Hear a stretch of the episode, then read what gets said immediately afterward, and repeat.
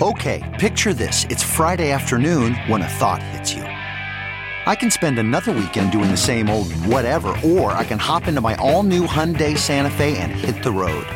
With available HTRAC, all wheel drive, and three row seating, my whole family can head deep into the wild. Conquer the weekend in the all new Hyundai Santa Fe. Visit HyundaiUSA.com or call 562 for more details. Hyundai, there's joy in every journey. Okay, picture this. It's Friday afternoon when a thought hits you. I can spend another weekend doing the same old whatever, or I can hop into my all new Hyundai Santa Fe and hit the road. With available HTRAC, all wheel drive, and three row seating, my whole family can head deep into the wild. Conquer the weekend in the all new Hyundai Santa Fe. Visit HyundaiUSA.com or call 562 for more details. Hyundai, there's joy in every journey. So, what are you supposed to do between each Engadget podcast? Wait in silence? I'm Matt Smith, and every morning I walk through the day's biggest tech stories. It's short, relevant, and ready for listening whenever you wake up. Find Engadget Morning Edition wherever you find your podcasts, or ask your smart speaker for the latest news from Engadget.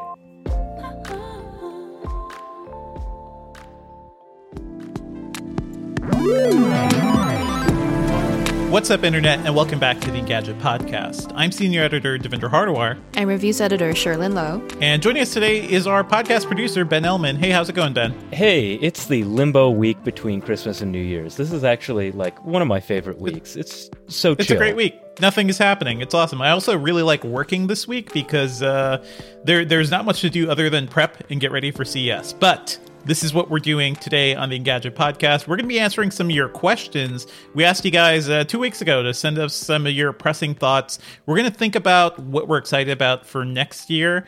And um, we're not going to talk about CES yet. Not yet. That'll be next week. That'll be our big CES preview. So don't worry about that. As always, if you're enjoying the show, please be sure to subscribe to the Engadget Podcast on iTunes or your podcatcher of choice. Leave us a review on iTunes and send us an email at podcastengadget.com if you have any questions or comments or concerns. All right, folks. So we are we're back. It is very nice to talk to you again, Cherlynn and Ben, and be addressing the Engadget crowd. I, I feel like it's been months since I've talked to you both, and it's only been over a week. That's all. Yeah, it's been like a, a week and a half or something. How were your holidays? my holiday was actually a little bit weird because my uh, entire family was under quarantine. Oh boy. So, uh, like, we couldn't even try to get a Christmas tree or anything like that. Um, it was just like being stuck and trying to make the best of it, which is isn't that the theme of 2020? It is if yeah, if we had to come up with a single overarching idea about 2020 is like yeah, making the best of a worse terrible situation, right? Uh, I hope everything is going okay for you, Ben, and your family. Cherlynn, what have you been up to? Chilling ish. and also doing some work, but you know, work never ends for me, unfortunately. Well, you had a couple days off. I have to ask, um, what what were you doing on those days off, and how much of it was spent playing Among Us by yourself? Well, I, I I have a story for you that I'll share with you later. But no, I actually had Thanksgiving Day and Christmas Day news shifts, so Oh, boy, I actually okay. ended up working all those days. So not there are fun. no such thing as holidays for Cherlynn. No holidays. Let me let me just say, uh, I I didn't do much during the holidays, and it was kind of nice. Let me just say, Yeah, folks, that's it is. awesome. Uh, I I don't know Do about it. you guys, but I normally have to either rush around or plan like a big meal or something, or you know, gather a lot of people home for Christmas, and I do miss that. But also, it is nice for this year not to. We've got so much else on our plates, right? Give it, give yourself a break. It was nice to give myself and my family a bit of a break. I didn't even do the whole cooking thing and delivering food like I did during Thanksgiving to my parents, um, where we just did like I dropped off food and ran, so we didn't have any direct contact. We didn't even do that. It was just a chill Christmas, so that was Yeah. nice to see. And my daughter really enjoyed it. Um, Aw. yeah. Yeah. Let's move on to our questions. Thank you so much, listeners, for sending in. We've got like about a dozen questions here. We're gonna run through them kind of quickly. Um, we'll we'll see how this goes. This is gonna be a pretty relaxed episode for us because there's just not much happening this week. So first up is Jose San Mateo. Uh, he says everybody wants a PS5, but when is the right time to buy one? And I'll tell you guys, this is a question I've gotten from a lot of people. Um, I would honestly say, um, if you see it in stock, if you see one of those Walmart drops or Best Buy drops or whatever, hit buy, hit buy, do it like as soon as you can if you want one of these things because Mm-hmm. it doesn't seem like stock is going to be replenishing very quickly. And I also know a lot of people who are tempted by those eBay deals. They are like, "Oh, I, I could spend 700, 800 bucks and get one because I really want it." I don't think it's worth that. It's a good console. We're still waiting for a lot of the of the great games to come in, so I don't think it's worth like paying double or near double for it. Wait, but set up those trackers. Um, believe Wario64 and Cheap Ass Gamer are good Twitter accounts to follow for when things are available. And hit buy, and you know, just try to try to move as quickly as you can because the stock isn't going to be the stock problem isn't going to be fixed for a while. But I think the question here is like, is there a killer game that is going to get everyone into the PS5? So if one were to wait, is there something on the horizon that would get them to buy a PS5 on the launch day for like a specific game? I think honestly, like there are games like the the next Horizon Zero Dawn game. I forget the exact is it Horizon Forbidden West. That is coming, in, you know, the end of next year. There actually aren't that too many like major games coming for PlayStation. I think they kind of did some of the big ones for launch. So Miles Morales was the big one. Demon's Souls, I know everybody loves. Um, it would be nice to say, hey, when this game launches, that's a good time to get the console. But I feel like we're not going to see much of that until next fall. And hopefully by then, they'll figure out the stock problem too. And also on the gaming front, we got a question from Nasser Mohammed who asks, why are high end GPUs always out of stock? Is it better nowadays to go with AMD or NVIDIA based on the recent high end GPU releases? And this is kind of similar to the problem that Sony's facing with the PlayStation 5 is that um, this hardware, the GPU hardware, is hard to manufacture. The pandemic has slowed production quite a bit. And also, the people who, a lot of scalpers, a lot of, you know, uh, big budget Bots. buyers and bots but they're picking these things up really quickly to resell them on eBay for a higher price. So it's kind of hard for the general consumer to kind of keep up, um, and that's a that's a shame. That's a shame. And you're going to find these things, you know, overpriced on eBay or elsewhere. I don't think you should really, you know, jump on that. Wait, just wait if you can. But yeah, if if I had to say one big culprit, it is the scalpers. It is the people who just want to take those Instagram photos of having like 20 RTX 3080s on their stairs and making you hate them. Uh, I don't think, uh, yeah, I don't think you should rush. I don't think you should overpay.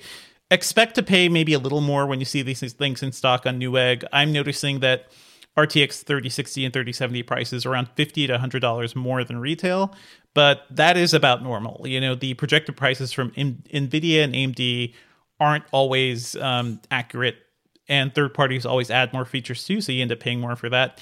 As for AMD versus NVIDIA, uh, hey, go read my reviews and make your own decisions. I feel like right now, um, the RTX 3070 for 500 bucks is a great deal. Supports ray tracing really well, and I think it'll last you for a very long time. But if you want to save a little money or you care more about raw performance and not ray tracing, maybe AMD's cards will be better for you. One thing I just wanted to point out too, it used to be that uh, you know, 4 or 5 years ago, a ton of these GPUs were being picked up for Bitcoin mining. That's really not the thing anymore. It's actually really hard to mine any cryptocurrency at home. So, you know, that don't worry about that too much.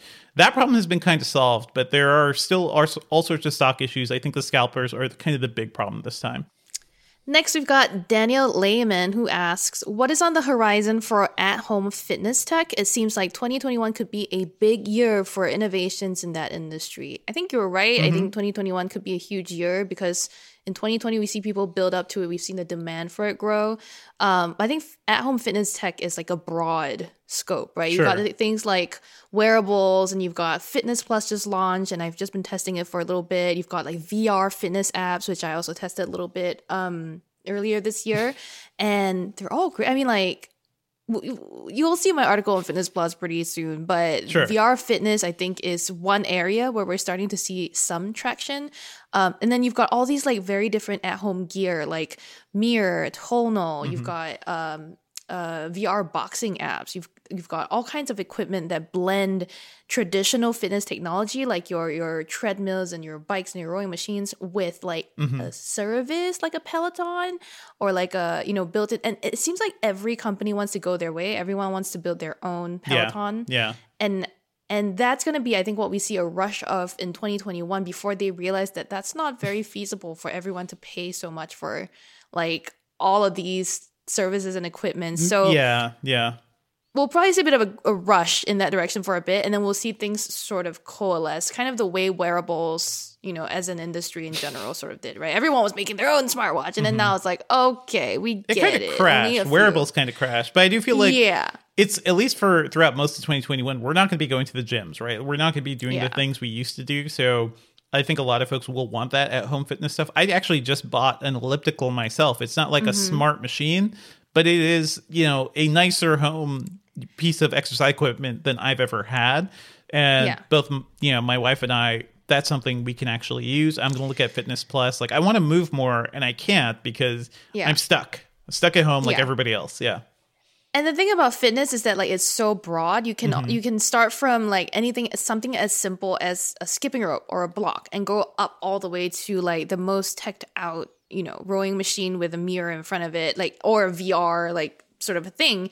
Um and that's why there's just so much room for development in either direction. So we'll see. I Mm-hmm. We'll think. see. We'll see. I I'm the VR guy, and I have very little hope for VR fitness, just because the only the only way that's good is if it's a wireless thing like the Quest, and even that's like not Yeah. comfortable to get sweaty in. So we'll see. We'll see what's up. It's very niche for sure. It's not for Yeah. everyone. Here's a Mm-hmm. question. Why do you think Peloton won 2020 so much? Oh, yeah. The way I understand it, it was kind of a first mover advantage Yes. because they were big into at home classes and also just the continued momentum of spin classes. So like everybody's still really into Soul Cycle and Flywheel I think. Do you, do you have thoughts, Cherlynn? Because I know you've been exploring this quite a bit.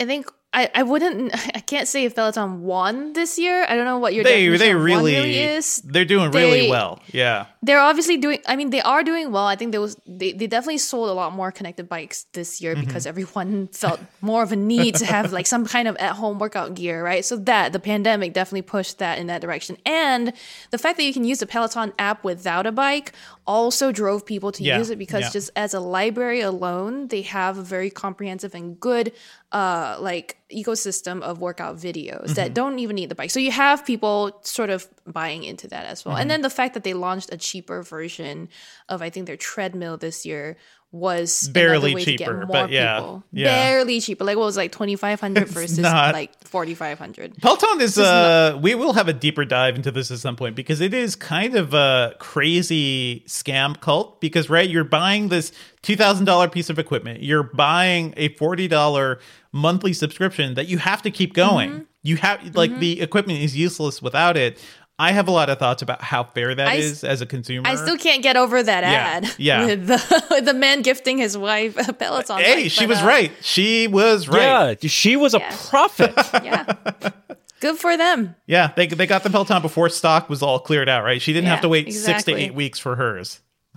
Now she can work out at home. Okay, so moving on from fitness equipment to laptops. Philip Jackson asks thoughts on the Apple M2 or whatever the second generation of Apple's M1 system. Yeah. So, what are the, our thoughts on the future of Apple on ARM? I- Do we even have that much information? we have no information, but also like guys, come on. If you're if you're a betting person and you look at the way the history of how Apple has named its processors, the next one's probably going to be called the M2. The real question is Yep. like what is what is that going to be, right? And I think the limitations. oh, limitations, what if- yeah, What if it's the M2 Bionic? Bionics, Ooh. M2X. I don't know. M2X. M2X. and they actually may do that because next year we're going to see these chips probably go into more devices like the iMac and maybe the Mac Pro. Right now, the M1 is mainly for ultra portables. It's in the Mac Mini. That's kind of like semi desktop ish. But right now, they're kind of low power chips. They're limited to 16 gigabytes of RAM. They're still really fast for these types of machines, but I want to see where Apple takes it on the desktop side. So hopefully, up to 32 up to 64 gigabytes of ram if this is going into mac pro like they they really have to open up what this thing can support and uh, maybe those higher end specs of the m2 or whatever will have different badges so i can imagine that yeah in terms of naming convention, this idea literally just came Mm-hmm. up for me. So the recent naming conventions have been big cats. Like California geography.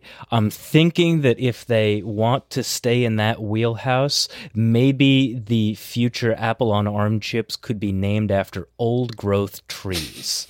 Such as Apple M2, aka bristlecone pine. Some of these trees are literally thousands of years old. sure. What you do, you Ben. Whatever you think. All right, next question. Next question is from Steve Badgery. He says, with the apparent wonders of Microsoft Flight Sim in VR on PC, which, hey, I wrote up, folks, so go check that out. Will Microsoft finally make a VR headset for the Xbox? And also, second question, in a world where 1 in 12 males are colorblind, why doesn't every game have an option for a colorblind mode? Let me take that first question for you. I've talked to a lot of the Xbox folks about VR and kind of where they're headed. When they were announcing the Series X, they mentioned that, hey, this thing will be ready for VR. You'll will eventually be able to produce something.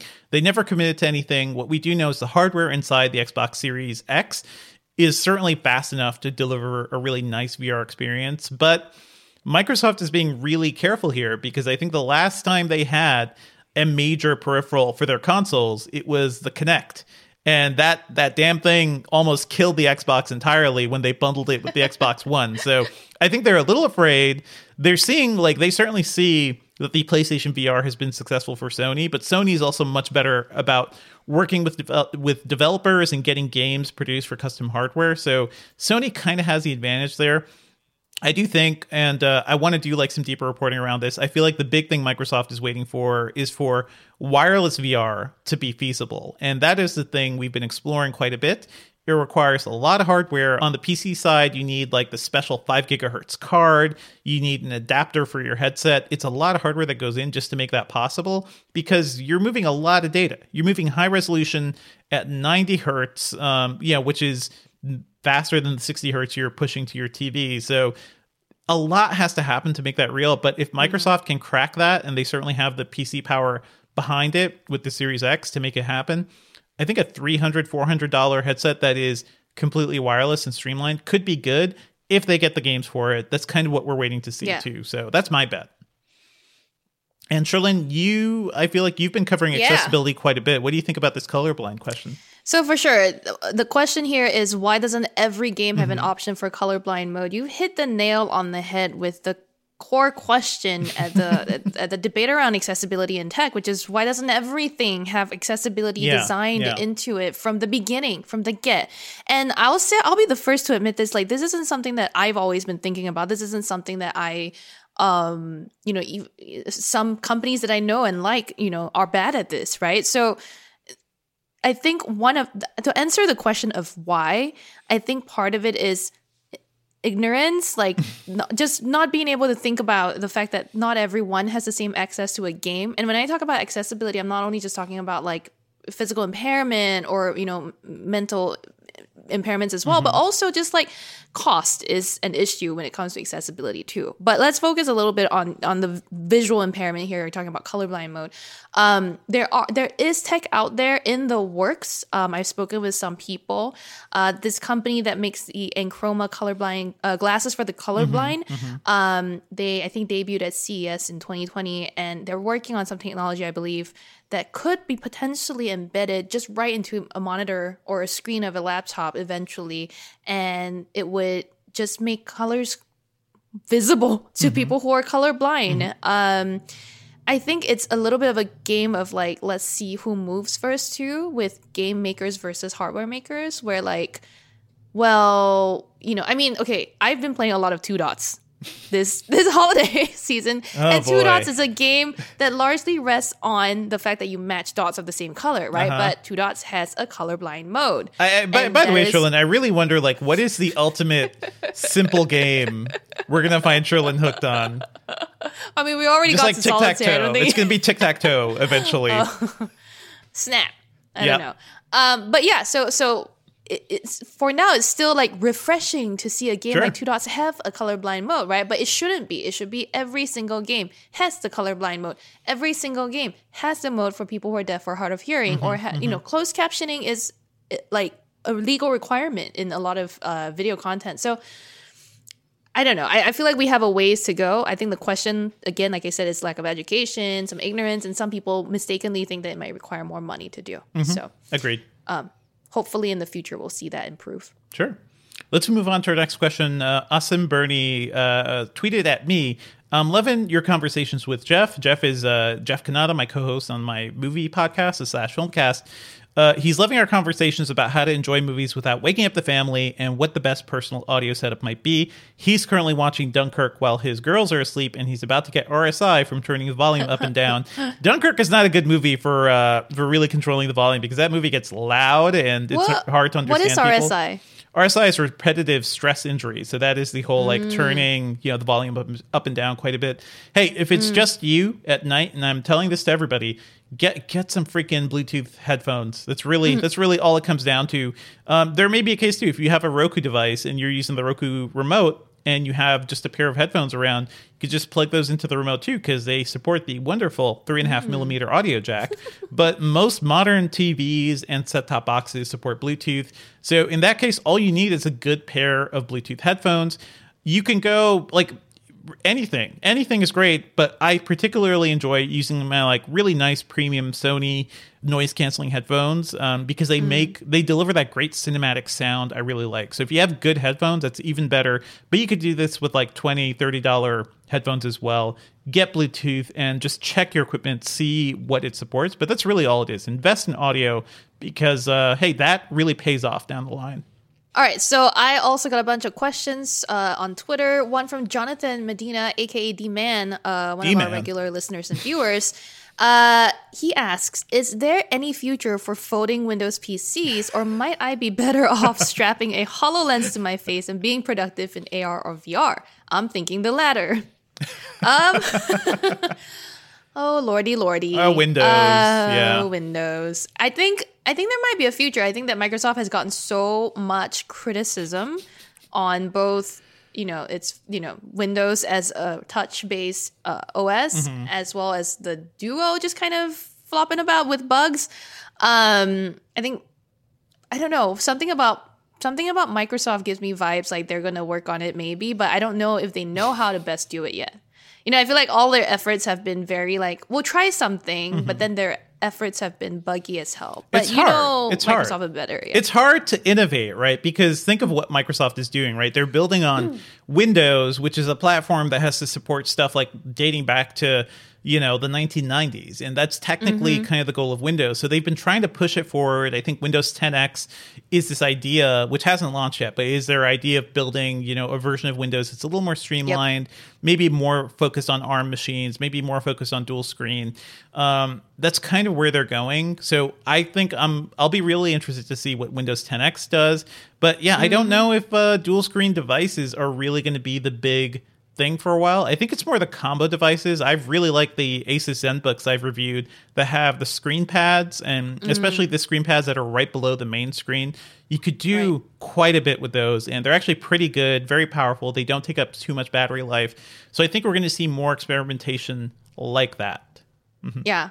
The Asus products have been so so creative and also interesting and compelling. Yeah. Um, but to to to bring up one more thing that Jonathan said, uh, a Hololens. No. If you strap that to your face, would you be productive? I don't think so. No, as much as hey, I like the Hololens too. I've tried that quite a bit, but Yep. Hololens at this point is purely commercial. It is not Yep. for general consumers. But I actually have had a pretty good time using like Windows mixed reality headsets or even the Oculus and popping up virtual desktop there. It is totally possible to be in VR and do some desktop work. And Mm. Right. yeah, I, I think that's totally but, doable but the for a lot of HoloLens quality just seems so unusable at the moment. Like when I tested it out, it was just like hard to even see anything. Mm-hmm. two is two is a lot better. So HoloLens two Yeah. has a wider field of view, better resolutions. Like it works better. But hey, I'm wait. I'm looking forward to the day when we have those, and actually we'll be talking about AR Yeah. glasses in a future question here. Look at that. Mm-hmm. Uh, the next question comes from J. Craig 3K. Uh, they asked, "Do you think we'll see the Surface Neo released before or after there is a Surface Duo 2? And while we're at it, do you think there will be a Surface Duo 2?" Oh boy. What do you? Ah. I'm excited for the Neo. I still like. So the Neo was going to be their bigger, you know, their Mm-hmm. bigger dual screen device, their Windows powered dual screen device. Uh, you didn't like the Duo, the Surface Duo too much, Lynn. I do Yeah. think having more screen space and not being dedicated to being a phone, like right, having Mm. a device that is more PC like and tablet like may actually. Yes. be in its favor. So I'm still looking forward to that. And of course, that's gonna that's probably gonna come out like middle of next year. We don't have a date yet, Right. But I think that is We're gonna still- happen. Yeah. That's still going to be limited by Windows as Mm-hmm. a platform so far, but if Windows 10X, like we just talked about, will be you know better uh, optimized for touch inputs, then hopefully, um, I, I I do think there will be a Duo 2. I Yeah, actually do yeah. think there will be one. I think that Microsoft made it pretty clear they were still learning. It seemed like, um, and I do think we'll see the Neo before the Duo 2. Listen, Um, if Samsung can keep following up with more freaking folding phones after failing so hard with the fold, like come on. How how much how much experience have you had with one of those folding phones, Dev? I would They're love fine. to. They're fine. They're fine. no, but like how much? like because a lot of people who use them 50 a lot- minutes. Yeah. Okay, The Fold 2 seems really good. I haven't had the privilege of like really spending Yeah, that one looks really good. That I also cannot better. I cannot in in my right mind or heart justify anybody spend two dollars on a folding phone from Mm-hmm. Yeah. Samsung. Not in this day and age. Not not yet, I would say. And I mean, uh, the people who do so and can do so are the people who really love the technology, right? They're they're very into it. And they're they're not just buying it for something that they would use solely for their Mm-hmm, daily driver, and they're looking to save money. Um, but I mean, the flip, the Z Flip, I really liked. I'm looking forward, hopefully, to a new version of that. Mm-hmm. Um, we'll see. We'll see. We'll see. I mean, something like the Z Flip that is even thinner and more pocketable, that could be really cool. Hey, that would be super cool That'd with with super cool. proper specs, with hopefully good a good chip. Yep. Um, so hey, hopefully, I hope Microsoft learns. I want to see a Duo two, even though I'm sure that first one has been a complete flop. Yeah. We have a few more questions. We current well, Mark Dell sent us an email with a bundle. We'll just blast through these. Yeah. and we'll blast through some of them. But very nicely, he asked if uh, you know he hopes we've got a nice break, and we hope you have too. Everyone that's listening. Uh, okay, so his first question is Do we have plans on revisiting any devices that had bad software to check in on updates? Devices like the Surface Pro X and the Duo weren't so great at launch, and he's curious to see updated impressions on then versus now. Mm-hmm. Yeah. Uh, if we had all the time in the world, ideally, Yeah. yes. It'd I would nice. love to. I'd, I'd love to do like six month retrospectives on a lot of Um, these things because We- if you wait a year, then the next one is probably out, right? So it's Right, almost too long. Yeah. Well, we we have a series of um, a year later in review, Mm-hmm. so we do that specifically for flagship devices like iPhones, Pixels, um, Sure. Samsung phones, and uh, usually we time them around the launch of the next product. So we might be able to do one. Mm-hmm. Excuse me, after. But the problem is, it depends on like you need to have someone who has used it for a year and. We don't really. I don't think have the manpower to just have someone be working we're, on this we're for a whole losing year. people. Media is not a not a booming business right now, so it is very hard to keep up with everything. Let alone go back and review old devices. Yeah. I would, yeah, I would say this is a good question. That I think that in the meantime, we will try our best. At least I will try my best to like share any updated impressions over my social media. Mm-hmm. Um, and and when there is time and you know enough space on my plate, uh, we'll we'll try to publish those stories. We're always we think these are valuable. We just don't really have the bandwidth to do it. This is especially relevant given the fact that people are going to demand a new Cyberpunk 2077 review in about three months once all the bugs are figured out, right? Yep. Probably. yeah. Probably. Yeah, and I think Jess should be able to handle it. I don't know, um, but we'll see. Yep. Uh, maybe a shorter update piece. Uh, Mark has two more questions. One, every day Mark hopes that some tech company is finally going to release some AR glasses that finally make sense for the common consumer. What are your ideas you would like to see refined or created in the tech industry? Mm. Uh, I I figure specifically about AR glasses. Yeah. Um, I, I I would love AR. I mean, I've been testing the uh The Echo frames, frames, and yeah. they're not AR glasses, but there's something about having that technology at hand whenever you want it. Mm-hmm. that is, I mean, the whole purpose of wearables in the first place. But like, if you already wear glasses all the time, uh, Yeah. like I guess Devindra, you do, then having it comfortable enough and smart enough to help you with a lot of things is so Yeah, yeah. is so important. So I think getting it to the right size and and comfort level is important. Uh, Mm-hmm. and then also I would love AR to be used the way Google Maps does AR, which is like street based directions for sure for sure time. yeah there are a lot of amazing. there are a lot of different ways to take this right i do think i'd rather have smart glasses than ar glasses right like i don't need more screens i often am Mm-hmm. Trying to run away from notifications like just Right. i'm done it's fine but if i had glasses that just had like a little bit of uh, bone conduction technology in there to pipe in podcasts or whatever Right. without listen without putting on headphones things like that Yeah. like little alerts just as sort of like a heads up hey audio alerts that would be Yes. kind of easy or So- always on you know uh help, Yeah. a help assistant Yes, you know? but imagine being like uh, imagine just walking around trying to get away for a little while. You hear the knock brush from Slack. knock knock yeah yeah I mean, you can listen mute you that. will It- turn it off yeah entirely Yeah, but that's exactly what the Echo frames do, by the way. Except right, for instead right. of bone conduction, it's open ear, uh, open Yeah. speaker production, uh, projection. Um, and I really like that. I really like Mm-hmm. that. Like I could listen to, I could like sneakily watch Instagram stories, like next while you're next to some someone, and you don't have to like go through the hassle of pairing your Right, right, headphones or putting in your, and then you know, kind of blocking out all the noise around you. I really like that. So I do think that that's a great idea. Mm-hmm. Uh, I'm with you. AR AR glasses may may not actually need to happen. I don't think like Uh, I, yeah ge- I think geeks are really into this stuff I don't think I think about like what normal people will actually want to use and it's more like AR within other displays like you know Yeah. um I think AR bathroom screens may end up being a good thing down the line like a health check like hey you look a little Right. you look a little you know uh, sleepy here like have you gotten enough sleep uh, or do you have a cold your pupils look dilated what's going on there what drugs are They're you sort taking of in the works too. Yeah. Right, right, right. Uh, Also, like AR car windshields. car windshields yeah Like, I think it would be really cool if you had a rangefinder on your car windshield. Well, that there's- would tell you so there- the accurate following distance. there are a lot of laws for, like that are involved with this right About distraction Yeah. with yeah. There are heads up displays, right? I think really premium cars right now have heads up displays, so you're not looking down to see your speed or things like that, or you'll get like the little arrow of where to turn. And I think that'll be really useful. But yeah, there are laws about what you could put on the screen. I, I would love to see more. I think as we move more to self driving cars, especially if like you had a Tesla that was in the sort of like autopilot mode, which is not self driving, it's just really smart cruise control. But if you got like an alert on your screen, like, hey, hey, you idiot, put your hand on the steering wheel right now, or I will turn this car around. Um, something like that, I think would be really All right, useful. we'll turn this car around. Yeah. obligatory reference to that guy who literally did fall asleep in his Tesla. Yep. Somebody took a picture of him. He was just like napping away. I have a I have a lot of concerns about that, but yeah, uh, let's Yeah, round out these questions.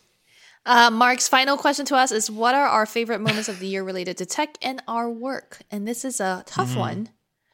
Favorite moments. I can, of I recall year. nothing of this year. Yeah. so I don't know. guess I'll have to be a little bit sappy and Mm-hmm. say that I think launching the live stream with this podcast, that by the way, we do every Thursday morning, Mm-hmm. 10 a.m. Eastern on YouTube, on Engadget's YouTube channel. Uh, it, it, it, it has been one of the highlights for me. I think getting to interact with our audience more directly has been very beneficial. Um, Mm-hmm. Just because I feel like we have friends who like actually like to listen, who listen to the show. You like us. You really like us. It's uh no, I, I hear you. I actually think some of my favorite memories of this year are probably tied around the podcast too. Like interviewing Bill Nye was a lot of fun. Oh even yeah! though his internet Oh connection my was god! How could I place, but forget? It was fun. That I was fun. That was so I also really in a, uh, I interviewed Ann Druyan, uh, Carl Sagan's uh, you know widow. She co-created Cosmos. That was a great, great conversation. If you yeah. are looking for a little dose of inspiration in your life, go back and listen to our chat with Ann Druyan because, first of all, she is so hopeful about science and how we can solve a lot of humanity's problems with it. And I think that whole conversation really ties well with our Bill Nye chat too. I think uh, you just reminded me with Mm-hmm. that too. That like uh, another highlight of the year for me, related to my work anyway, is uh, hosting the upload uh, panel for the virtual Comic Con. Oh yeah, yeah. You're really welcome, fun. You're welcome. Thanks a lot. Thanks for the hookup. um, uh, but no, that was that was incredible because I got cool. to talk to the cast and the crew, uh, and Greg Daniels was amazing. I'm sure there's a lot more moments that I just can't remember offhand. But also one of like this year, I got to do a bunch of reported works that I'm proud of, like my telehealth piece and my accessibility piece. So eh, it's been a it's been a pretty good year for work, I guess. It's been a good year to really dive into work and not think about everything else that's happening Oh, around the Lord, world. yeah, yeah, it's true. So my personal favorite is, of course, also a podcast. Mm-hmm. I'm literally the producer. Um, uh, and so since you already mentioned Bill Nye, like of course Bill Nye is all the way up Mm-hmm. there. I'm also pretty proud of our May 29th, 2020 episode. I just pulled it up on my screen Mm-hmm. here. Um, that is the one th- where we talked to a European professor of psychology about why people are so afraid of 5G because this was all wrapped up in the early part of the pandemic where people were worried about the coincidence between 5G rollout and the coronavirus pandemic. And uh, so we actually went and found someone who could tell us more about this. We talked a little bit about uh, Jimmy McGill's uh, brother from Better Call Saul. We talked about modern health. Uh, worries and how that ends up snowballing into worrying about every new bit of technology, and how people have been wary of new technology literally since the window was invented. Just plate glass windows. So if you want Ever since the written word has been invented, we were worried about th- does this ruin the value of uh, you know storytelling? Because now you're recording my stories, right? And I'm not just changing it. These are all things that have happened. Oh, yeah. Every bit of technology. Yeah. Well, I mean, of course, nobody's going to want to listen to anyone talking in the Exactly. modern era. Like that's not possible at all. But uh, really, thank you for a great year for to everyone listening. Um, and yeah, tune into the live stream if you want to see how it's made. We've got two more questions. One is from Roberto Baldwin, Who's our that? former coworker. Who is- yeah, he's dead to me. Uh, this is kind of a joke question, but Robbie asks, "How will you virtually prank your coworkers during CES?" I do think There's you have to uh, you have to explain Backstory. the There's a previous backstory to this. Yeah. So um, every year since I joined Engadget, which is not that long ago actually, uh, me and Robbie get together and plan pranks for the team. Yeah, we, uh, at we CES. love it. It's great. Uh, it's great. the first year, we were thinking we would uh, set very early morning calls for people, but we thought that was not a good idea, so we didn't follow through with it. Second year, we tried to print out these really realistic looking masks that would make us look like Billy Steele, our other coworker. Um, but then decided also not to do it, never got around to doing it.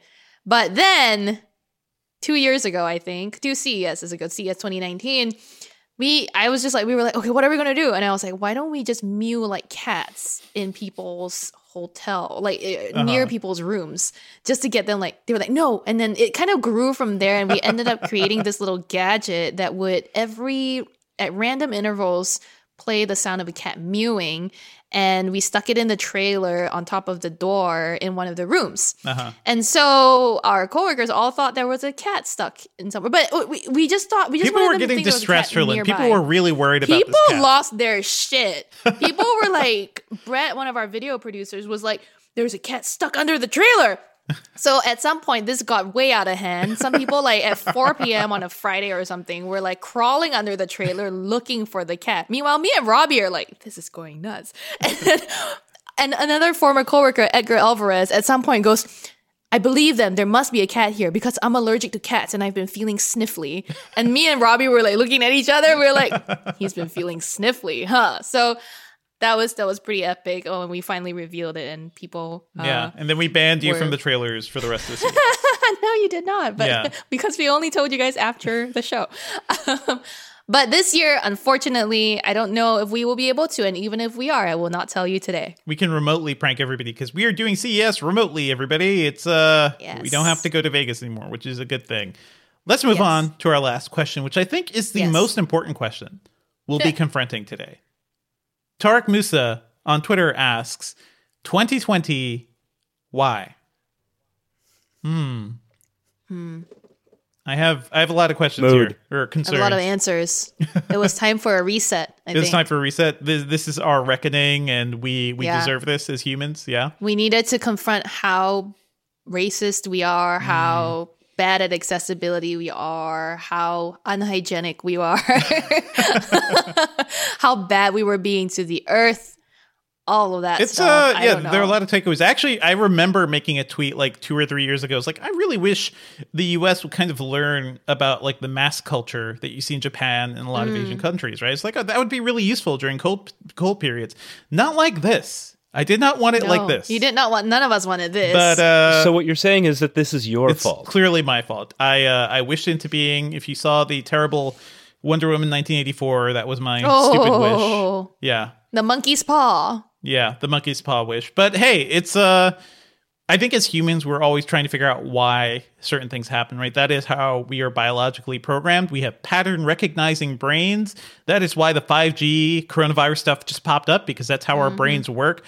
Uh there there is no rhyme or reason folks, but I do hope that we can learn from this. I hope we can be smarter and safer and um yeah, maybe more forgiving with each other uh, following everything from this pandemic and this year.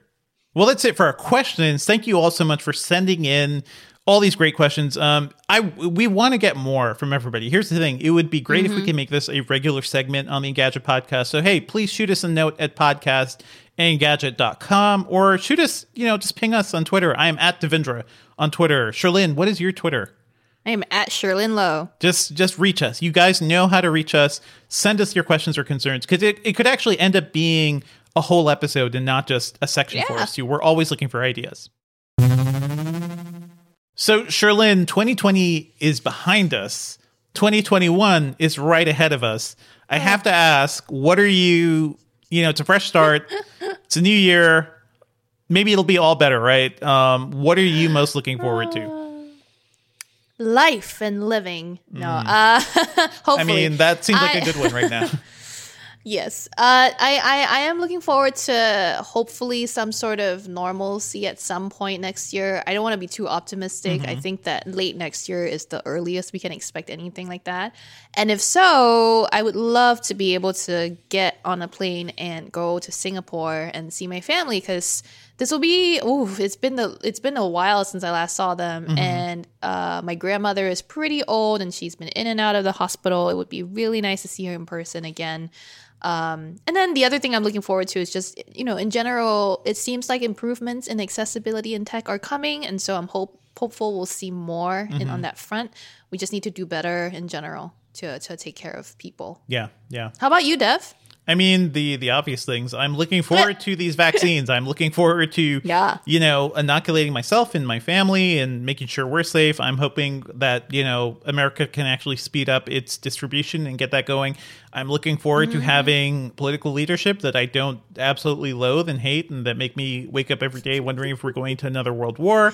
Really looking forward to that on a personal and just selfish level. I'm really looking forward to just going back to movie theaters or whatever it exists. And that's going to be Yeah. a deeper, bigger question, right? Because we know uh, Regal is bankrupt. They're those Oy. all those theaters are just going to be going away. AMC says they have no more money. They're pretty much going to be out of business. It's going to be, you know, it's going to really be indie theaters, um, kind of keeping things alive. But I love indie theaters. I am now in a new state, in a new city, and there are a lot of great indie theaters around me that I'd love to go and support.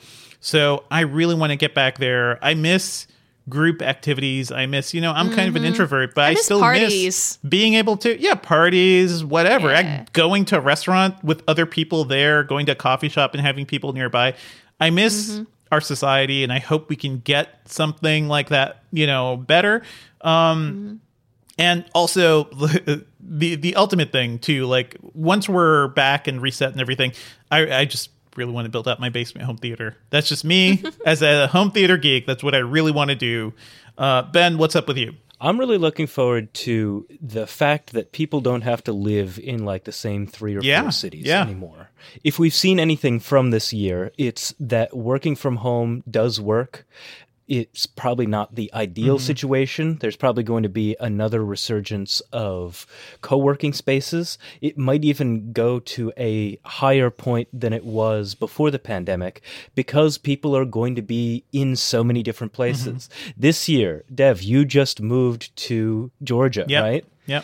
I'm looking forward to moving to a different place, maybe a different city on the eastern seaboard, maybe somewhere Mm-hmm. else, and not worrying quite so much about not being able to find another job. Yeah, yeah. Because now we've seen that we can have distributed teams. We have already broken the seal in terms of doing all of our work team meetings on Zoom and everything. And I don't think that we're going to quite go back to that same way of working again.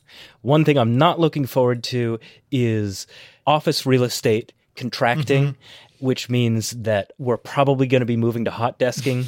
There are going to be fewer and fewer people who have dedicated workspaces, and that's just really frustrating to me. I've been dreaming of having a dedicated work desk at an office that I go to, and so I can leave at least most of my work stress Yeah. at a different geographic place. I'm not sure if that's going to be a possibility after this year. Who knows? Like, uh, yeah, the future of work. I do feel like we've hit the fast forward button on a lot of technological acceleration when it comes to uh, how we work remotely. But yeah, we there's going to be like a bit of whiplash as we figure out what to do and how to return back to normal once things are safe. Uh, I'm not looking forward to it either. I don't. Uh, I, I've had the desk life, and I think you should have it for a while, Ben. I hope you find a spot where you can just put your desk, and uh, you know somewhere somewhere that'll actually give you that. But I worry about what that's going to mean for everybody. You know, like I, I there there's a lot that's up in the air, and hey, we're also talking about this from a privilege of like you know we're creative workers, we're white collar workers, so we can do this stuff remotely. A lot of people haven't had that chance, so. I am hoping things get safer for everybody. Yeah, next year. But yeah, Cherlynn, can you tell me what you're working on right now? I I don't need to talk about what I'm working on. What's up with you? Uh, yeah, I've been. You you guys will see soon. I think if not by the time this podcast goes up, then then very soon after my Fitness Plus uh deeper test. I don't. I hesitate to call it a review because we're not going to actually call it a full review. Uh, but I've spent some time with Apple's Fitness Plus, and not to be braggy. But it's a little tough to find workouts that are challenging enough uh, on Fitness Plus. wow, And Yeah. uh, yeah, quite a humble brag. Yeah, That's uh, that's, uh, I'm, I'm, uh, proud to say that. No, I Yeah. did not get too uh, swole, but uh, I do really like the instructors. They're all very likable. It's nuts. I've never liked fitness instructors this much before, um, and. There's also really good music integration. The watch integration's great. well, the So Apple you guys will TV integration looks really good too. Like the can- Apple TV integration's you'll amazing. get data on your TV while you're working out. I Yes. I want to do this, for Cherlynn. I take this as a humble brag, by the way, because uh, I, I'm feeling very unfit right now. I actually just recently semi sprained my ankle, I think, by putting on a no. shoe too tightly. Just Oh, because no. my body is just like not, I couldn't just quite fit into the boot. So I don't know. I ended up paying for that. Oof. I look, yeah, I want to try Fitness Plus. I want to use my Apple Watch again for something. Yeah, yeah, do it. It's really good. It's the integration with the TV is so good because you're so basically every Apple TV will have the app Mm-hmm. because what Apple wants is for you to be able to just maybe you're in your friend's home Yeah, or maybe yeah. you're in an Airbnb and there's an Apple TV, you can just use Fitness Plus on there very easily without having to download another app or go through the whole rigmarole. Um, it will scan for your watch and then on your watch you would just like tip play or whatever or start scrolling uh, from the TV. It's the the workouts are good for novices especially. They really thought to include people who are a little bit intimidated i think by exercise. So there's always the easy option. You you can't really filter by difficulty because there's no difficulty. Um but but yeah there's there's a lot of good in in there. The tech is good. The the quality of the videos is good. I just wish you know and this is something that's easy to fix but i just wish that they could make it a little bit tougher uh, for some for, for more advanced you know me and valentina were like what this is not challenging Uh, you know, Um, Valentina, I can understand because she gets up at like 5 a.m. and Wow. runs 10 miles. Wow. Um, Excuse I me. What do you mean you can know. understand? Excuse me. You are judging me.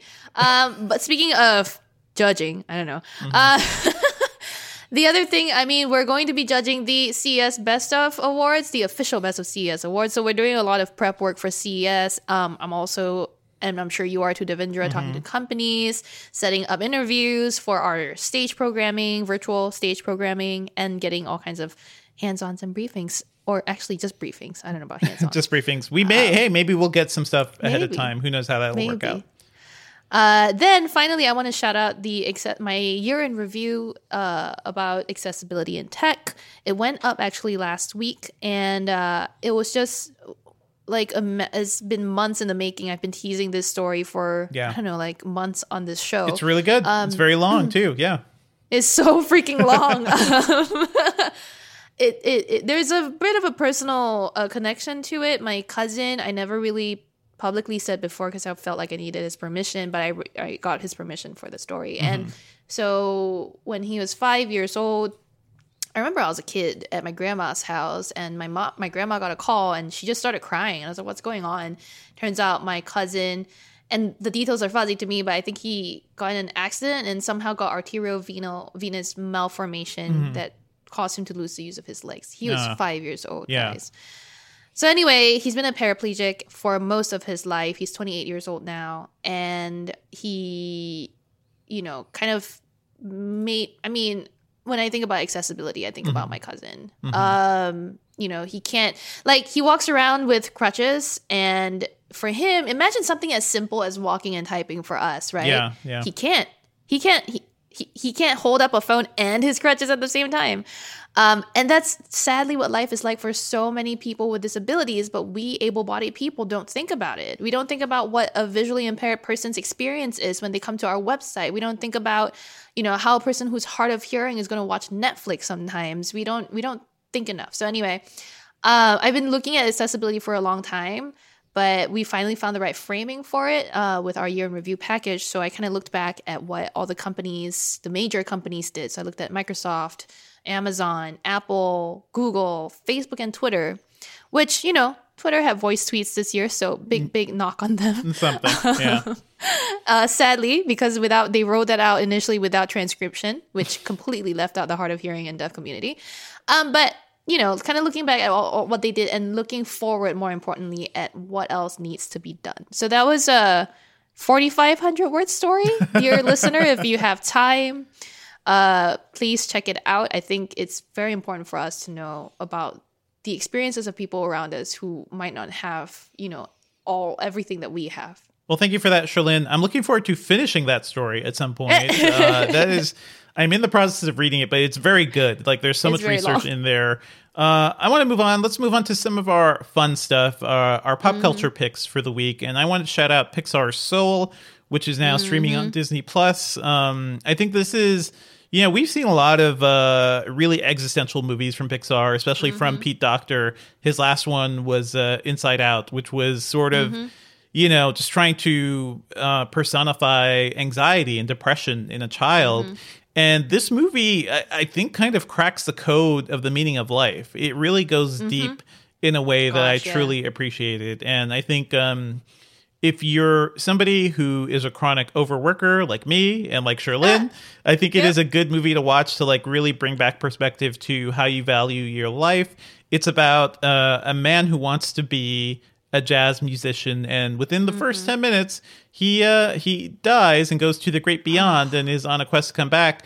Um, I love this movie. I think there are some problems that we probably will need to talk about, like further on too, because Mm. you can both really like a movie and address its issues. You know, this is a Yes. movie starring Yes. a black character played by Jamie Foxx. It is- Mm-hmm. it has the most you know black characters of any Pixar story. Mm-hmm. Um, but if you really boil down to it, and I'm not going to spoil too much here, this movie ends up feeling kind of like Pixar's Get Out because there's Mm-hmm. a point where basically Tina Fey starts ro- controlling this guy's body and Mm. there's a lot of stuff that just doesn't feel Mm-hmm. right or look right here. Um, if you want to hear more about this, check out uh, my review of it on the Slash Filmcast, my movie podcast. We kind of go in depth on it there. That was Mm-hmm. just a little disappointing and kind of showed that this actually this story wasn't framed as a you know story about black culture from the beginning. This was actually a whole different thing that Pete Docter was starting to Mm. Do, and somebody else came in. Uh, his co-director came in and kind of helped him reframe it more around black culture. It just kind of shows that, um, especially for our pop culture, you need this integration from the beginning. The You kind of need these stories there Agreed. from the start. Yep. But hey, it's a good movie overall. Just kind of raises some issues. I also want to shout out Big Mouth on Netflix, which is um it's an animated show. It is super gross and it's about teenagers going through like puberty, you know, and the the grossest time of their lives. Um it stars John Mulaney and Nick Kroll. I think I've mentioned it here before. It is a really good show, but it's also really funny to see a show that's just like really frank about sexuality and things kids are feeling anxiety and depression um while also being grosser than south park ever was at times too Oh, It is Lord. and really explicit it is funny though it's hilarious i think it's really well written i think it has great characters and now it's in its i think fourth season at this point um it's been on for a bit at uh, netflix and it's just getting better and better so Cherlynn, i'd recommend this one to you i think you'd really enjoy it Okay, Yeah. sure. I mean, I'm not big on anime. you like gross humor so. I do like gross humor and I do love Archer. This doesn't sound like it, but Yeah. anyway, um, but but you know, with animated stuff, I know I say I don't really like it, but I did just sign up for Disney Plus in the last two weeks and uh, rewatch all of the Avengers uh, movies. But ah, I knew you'd find a way to waste your time completely. Love it.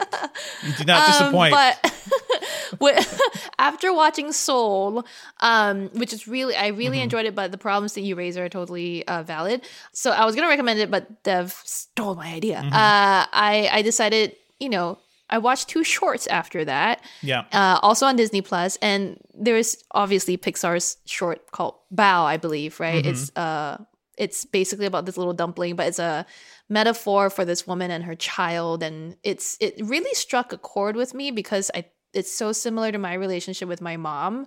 Um, Because you that were also a it was just dumpling, so I touching. guess. I am Yeah. also a dumpling. Yeah. Exactly. I'm delicious.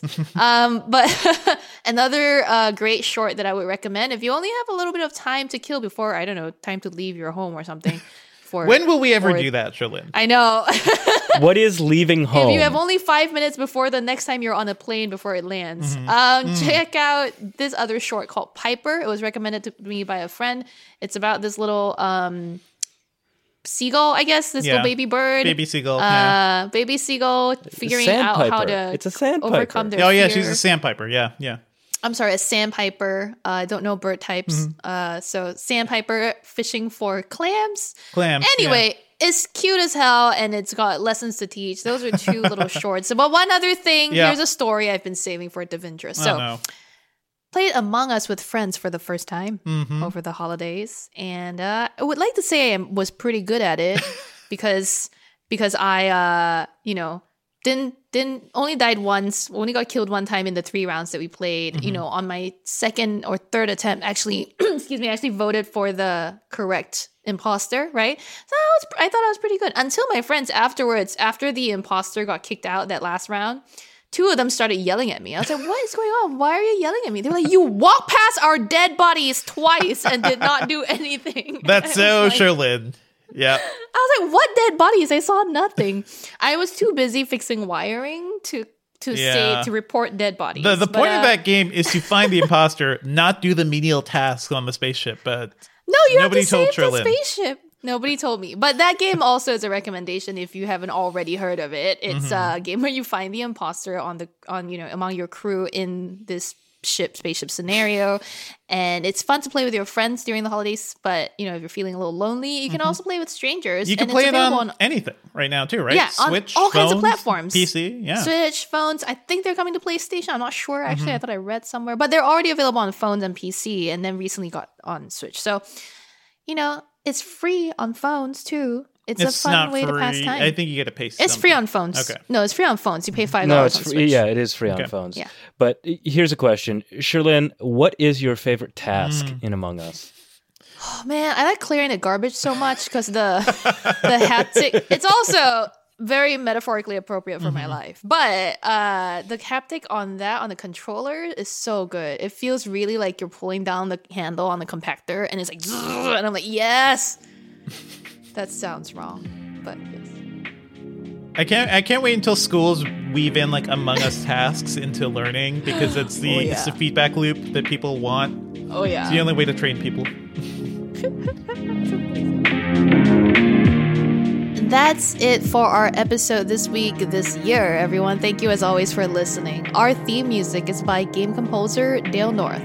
Our outro music is by our very own Terrence O'Brien. The podcast is produced by Ben Ellman. You can find Devindra online at At Devindra on Twitter, or find me on the Slash Filmcast at slashfilm.com. If you want to invite me to your Among Us game, I'm Cherlynn Low on Twitter. Email us your thoughts and feedback at podcast at engadget.com. Leave us a review, please, on iTunes because that'll really help. And subscribe on anything that gets podcasts, including Spotify. Cool. That's a wrap for 2020, folks. Have a happy new year. I hope. Be well!